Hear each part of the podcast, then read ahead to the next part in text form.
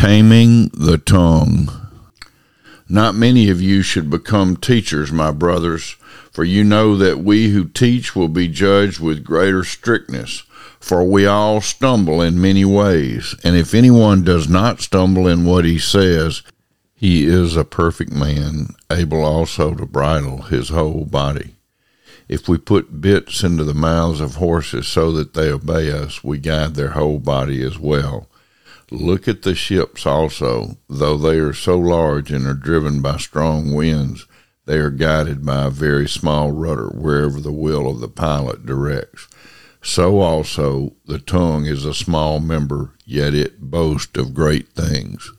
How great a forest is set ablaze by such a small fire, and the tongue is a fire, a world of unrighteousness.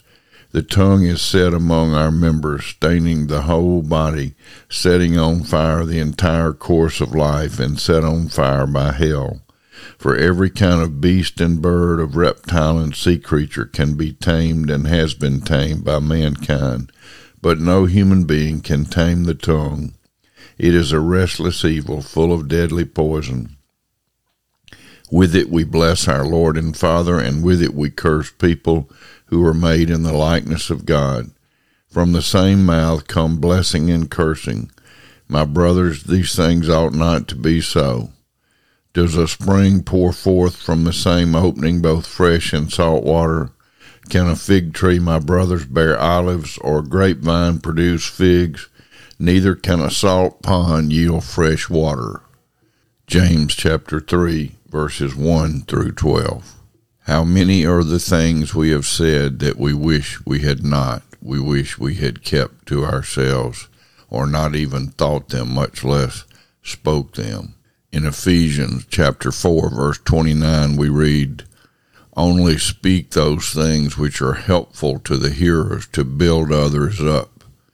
If we would follow this filter, this admonition about not speaking except those things which are helpful to others, we would avoid many, many pitfalls in life that we fall into by the words we speak. We also find great guidance in other words from James' letter where he says, Know this, let every person be quick to listen, slow to speak, and slow to anger, for the anger of man does not produce the righteousness of God. Our tongues, our words can get us into more difficult situations than we can even imagine. We need to be quick to listen, slow to speak, and slow to anger. We need to exercise control over our tongue by not having to be right, by not having to have the last word, by not having to demonstrate that we know more than someone else, but to listen, quick to listen, slow to speak.